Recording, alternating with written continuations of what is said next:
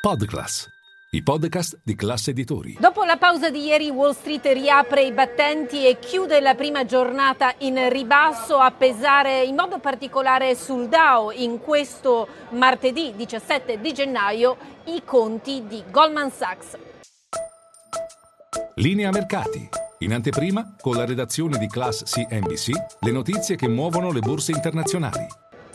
Il titolo della banca guidata da David Solomon ha ceduto circa il 7% nel giorno dei conti che hanno deluso ampiamente le stime degli analisti, tanto che la comunità finanziaria chiede sostanzialmente all'amministratore eh, David Solomon di aggiustare il tiro della sua strategia. Si distingue invece Morgan Stanley con una rotta decisamente opposta. Il titolo è in rally nel giorno dei conti che hanno superato il consenso grazie a ricavi record nel wealth management management. Detto questo, in entrambi i casi gli utili hanno subito un calo a doppia cifra e anche l'investment banking ha subito una netta frenata, dimostrazione di come la carenza di accordi di M&A e anche eh, la penuria di IPO abbia pesato sui conti delle principali istituzioni finanziarie a Wall Street. Tra le altre storie da monitorare Alibaba che non risente dell'attivismo di Ryan Cohen, colui che eh, era stato attivista in società come GameStop e Bed Bath Beyond.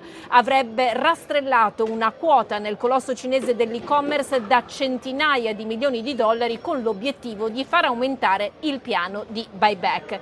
Giornata in rally invece per Tesla su di circa il 7% nonostante i guai legali per Elon Musk siano tutt'altro che finiti. Inizia oggi un processo in un tribunale federale di San Francisco relativo a un tweet dell'agosto del 2018 in cui lo stesso Musk disse che aveva i fondi per delistare il gruppo auto, cosa che chiaramente non è avvenuta. Intanto si guarda al resto della stagione delle trimestrali che deve ancora dispiegarsi, si guarda a Bitcoin che ha recuperato i 21 mila dollari per la prima volta dallo scorso novembre e ha cancellato sostanzialmente le perdite subite con eh, FTX finito in bancarotta lo scorso novembre. Il WTI ha chiuso sopra gli 80 dollari al barile, prima volta in due settimane, ritracciamento per l'oro dopo aver toccato i massimi di nove mesi fa.